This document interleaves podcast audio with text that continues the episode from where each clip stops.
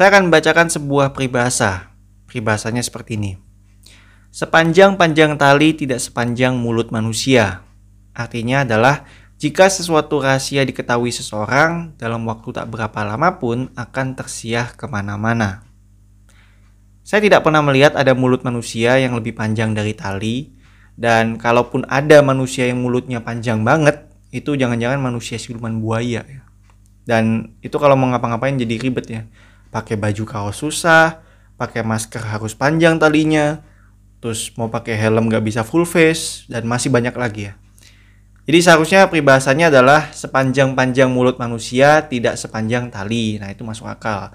Atau sepanjang-panjang tali tidak sepanjang tol Cipali. Nah, itu juga masuk akal dan berima.